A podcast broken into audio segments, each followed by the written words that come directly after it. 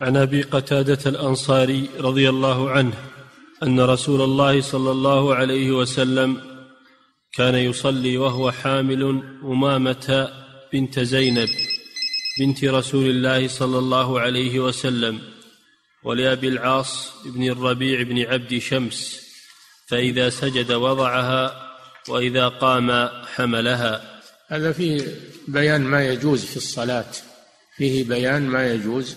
في الصلاه وأنه يجوز للمصلي أن يحمل شيئا وأن يضعه وهو يصلي فإن النبي صلى الله عليه وسلم كان يصلي بأصحابه وهو وهو حامل بنت بنته طفلة صغيرة وهي بنت بنته أمامة بنت زينب بنت الرسول صلى الله عليه وسلم هو جدها صلى الله عليه وسلم وأبوها أبو العاص ابن الربيع بن عبد شمس. القرشي.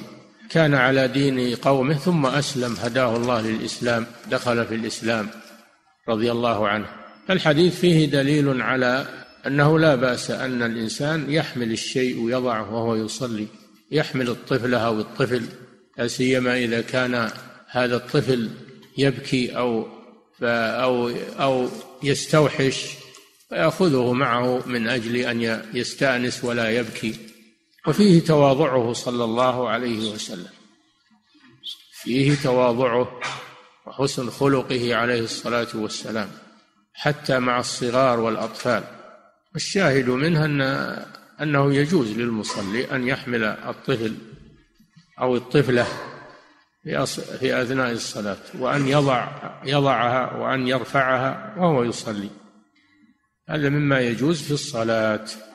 قالوا وفيه أيضا دخول الصبيان في المساجد فيه جواز دخول الصبيان في المساجد إذا ضبطوا ولم يحصل منهم لم يحصل منهم أذى للمسجد أو للمصلين يجوز دخولهم في المساجد وأن يكونوا مع أوليائهم.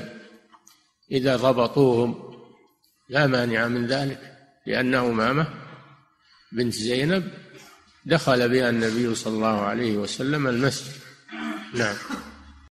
فضيلة الشيخ يقول السائل هل يحمل الطفل في الصلاة والطواف والسعي وعلى الطفل حفاظة وقد يكون فيها بعض النجاسة ولكنها لا تظهر؟ نعم لا بأس. بحمل الطفل إذا كان يحمل في الصلاة كيف لا يحمل في الطواف والسعي؟ يحمل لا بأس. وإذا كان محفوظا ولا يخرج منه شيء محفوظ ولا يخرج منه شيء فلا حرج في ذلك. نعم.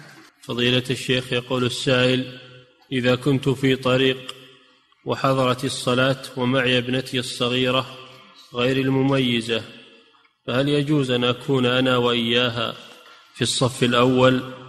ما في مانع. إذا ضبطتها ولم يحصل منها لم يحصل منها أذى لا مانع من ذلك. نعم.